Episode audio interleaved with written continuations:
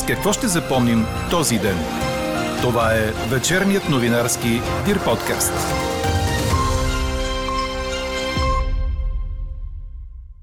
Новоочредената партия Развитие по-скоро няма да отнеме от гласовете за има такъв народ, ще се движи вляво, докато формацията на Слави Трифонов е по-скоро либерална. Те първа предстои преочредяване на партийната ни система. Политическите проекти на Майя Манолова и на Стефан Янев са част от този процес. Още от коментара на политолога Антоний Гълъбов след малко. И още от темите, които ще чуете. Българите намалели с 77 000 за година. Починалите са тройно повече от новородените през 2021. Възстановиха част от услугите на български пощи, но касовата система все още не работи. С какво още ще запомним този ден? Чуйте във вечерните подкаст новини. Говори Дирбеге. Добър вечер, аз съм Елена Бейкова. Чуйте подкаст новините от деня. Още дъждове ни очакват през почивните дни, макар и в отделни райони, показва прогнозата на синоптика Ниво Некитов. В събота ще има променлива облачност, а след обед ще вали в западна и югозападна България, но за кратко и с грамотевици. Краткотрайни превалявания са възможни и на отделни места на североисток. Дневните температури ще достигнат от 16 до 22 градуса. В неделя слънчевите часове ще са повече, но около и след обяд предимно около планините ще има облаци и главно в югозападните планински и полупланински райони на места ще превали прегърми. Максималните градуси от 17 до 23. На морето ще е по-хладно. И като казахме морето, ако тръгвате от София за Варна или към друго място с посока магистрала Хемос, е добре да знаете, че до 20 часа днес и от 9 до 14 часа утре движението в тунела Ечемишка ще бъде реверсивно – Обособяват се две ленти за движение в посока Варна и една лента в посока София, за да се улесни трафикът. Информацията е на пътната агенция. Новоочредената партия Развитие по-скоро няма да отнеме от гласовете за има такъв народ. Според заявките и движението ще е в лявата част на политическото пространство, докато първоначалният профил на ИТН като депутати и поведение е по-скоро за либерална формация, с по-ясно изразени десни идеи. Това коментира за подкаст новините политологът Антоний Гълъбов. Що се касае до другите два нови политически проекта на Стефан Янев и на Майя Манолова, той коментира. Това е част от един процес, който ми се струва интересен. Те първа предстои да бъде преочредена партийната ни система. Политическите партии в такава степен загубиха обществено доверие, че вече не е въпрос само за позициониране спрямо другите. Вече е въпрос наистина на необходимост да бъде установена нова партийна система и тези нови политически субекти са само началото на този процес. Целият коментар на Антоний Гълъбов ще чуете в края на подкаст новините. Тогава ще ви съобщим и резултата от днешната ни анкета. Очаквате ли новата партия развитие да измести има такъв народ?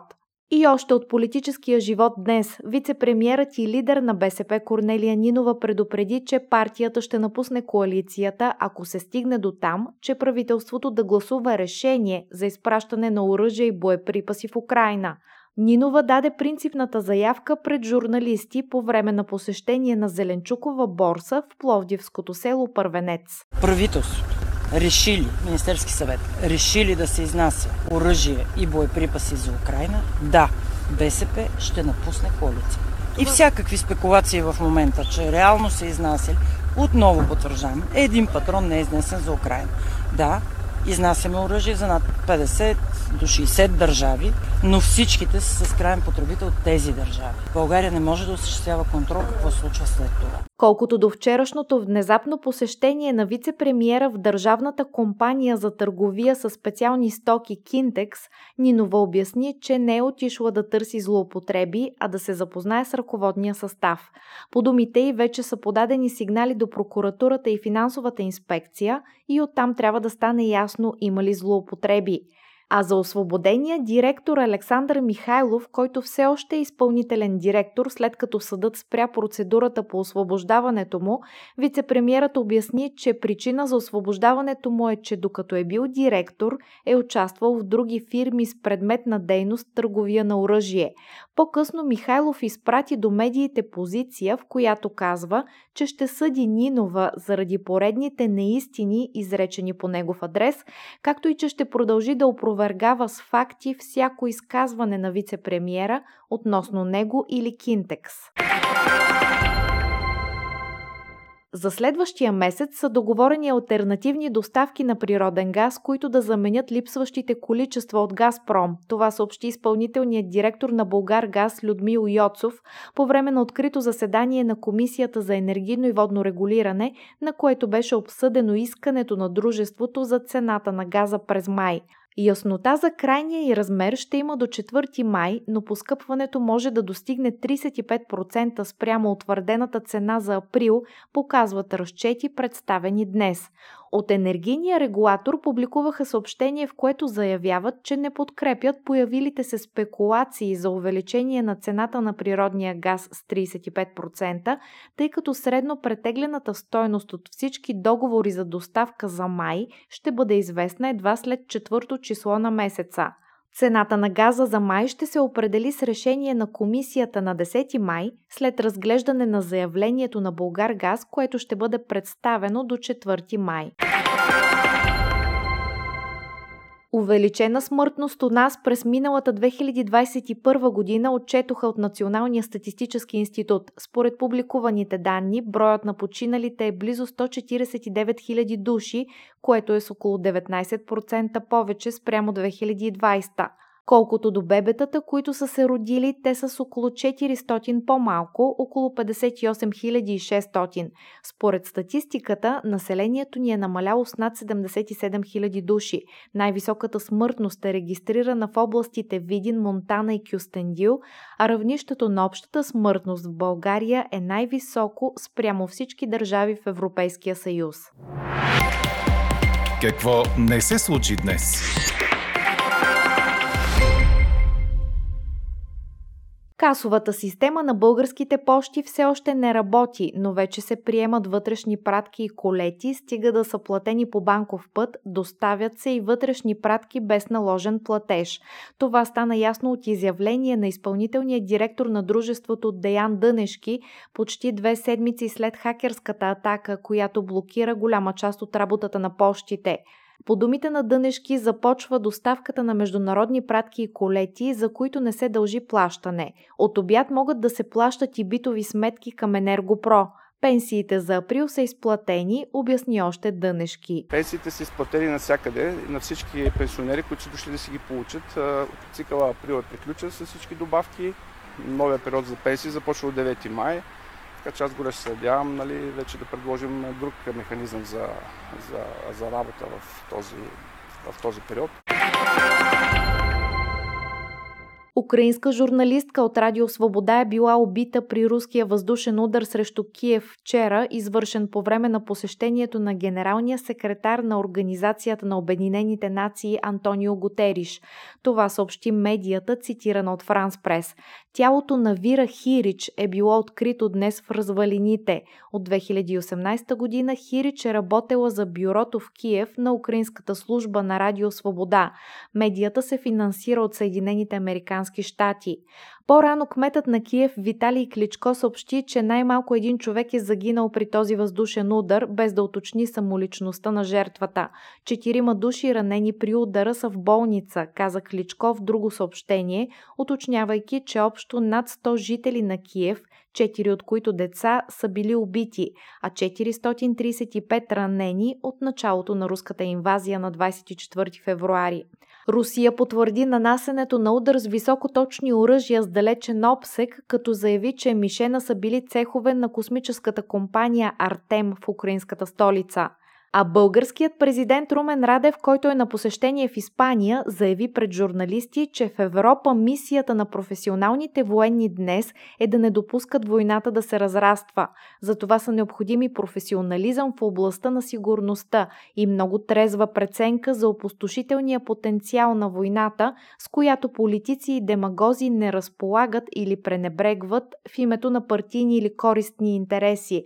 Много от тях никога не са рискували живота си, но с охота излагат на риск чужд живот, подчерта Радев, като не отговори на въпрос дали това е послание към изпълнителната власт в България.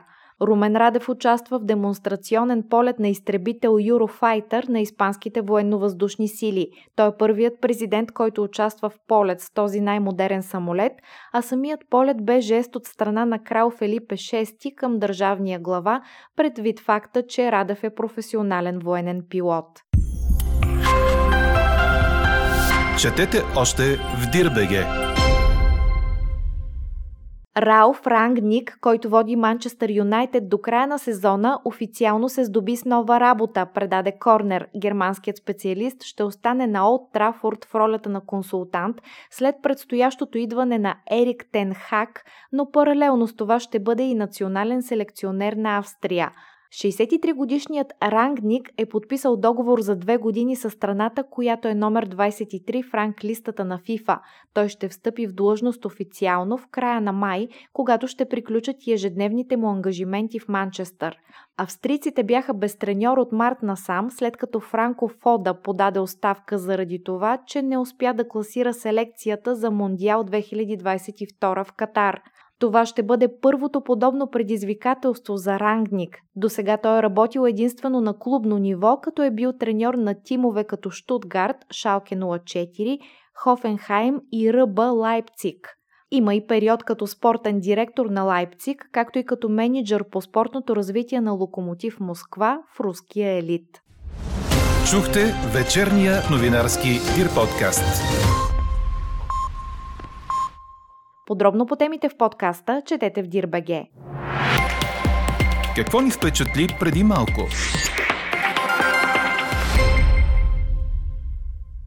Полицията издирва избягал затворник. Това е 36-годишният Бонко Трифонов, който изтърпява наказание във Врачанския затвор и вчера е избягал по време на работа на външен обект край Мездра, съобщиха от областната дирекция на МВР.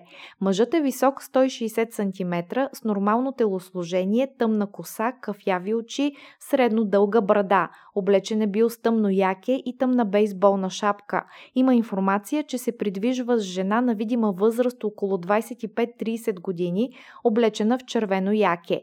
При допълнителна информация за издирвания, хората могат да сигнализират на телефон 112 или в най-близкото подделение на МВР. Каква я мислехме, каква стана? Очаквате ли новата партия развитие да измести има такъв народ? От близо 900 отговора в днешната ни анкета, 58% са да, Политологът Антоний Гълъбов обаче не споделя мнението на слушателите, участвали в анкетата, тъй като заявките на обявената преди ден партия са за движение в лявата част на политическото пространство, докато първоначалният профил на ИТН като депутати и поведение е по-скоро за либерална формация с по-ясно изразени десни идеи.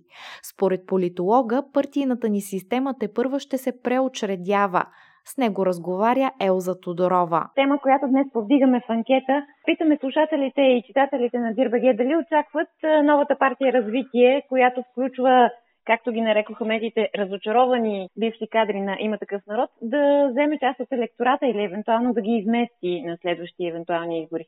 По-скоро не. Времето е ключов фактор в това отношение.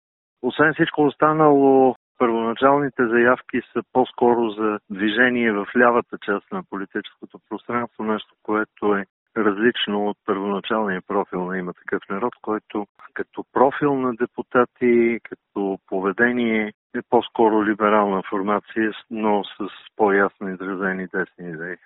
А какво да очакваме от новозаявените други две партии? Тази на Майя Манолова и отделно на Стефан Янев, която ще се обяви на 5 май официално? Това е част от един процес, който ми се струва интересен. те първа предстои да бъде преочредена партийната ни система.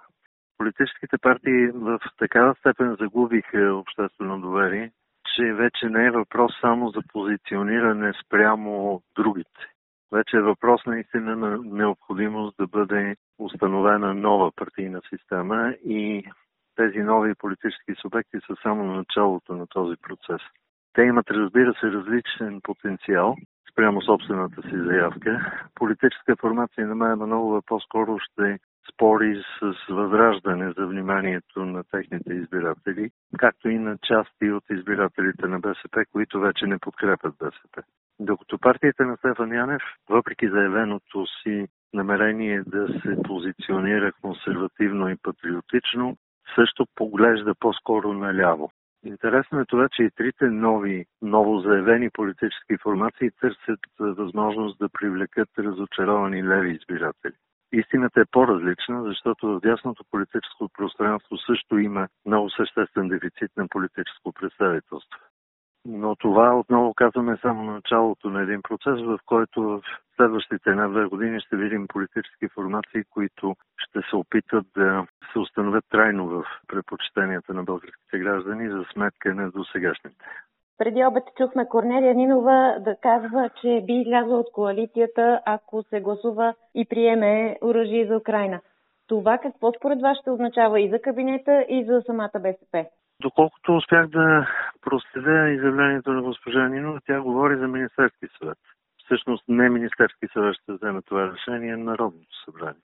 Но ако оставим на страни тези нюанси, проблема с прогнозирането на поведението на тези политически формации е в това, че те се съобразяват с твърде много а, обстоятелства, които не са известни на широката аудитория. Трудно е да се прогнозира какво точно ще направи БСП. Всичко показва, че БСП има интерес от максимално оставане във властта. Тъй като както и ДСБ и Демократична България, БСП загуби много на последните избори, но успя да стигне до управлението.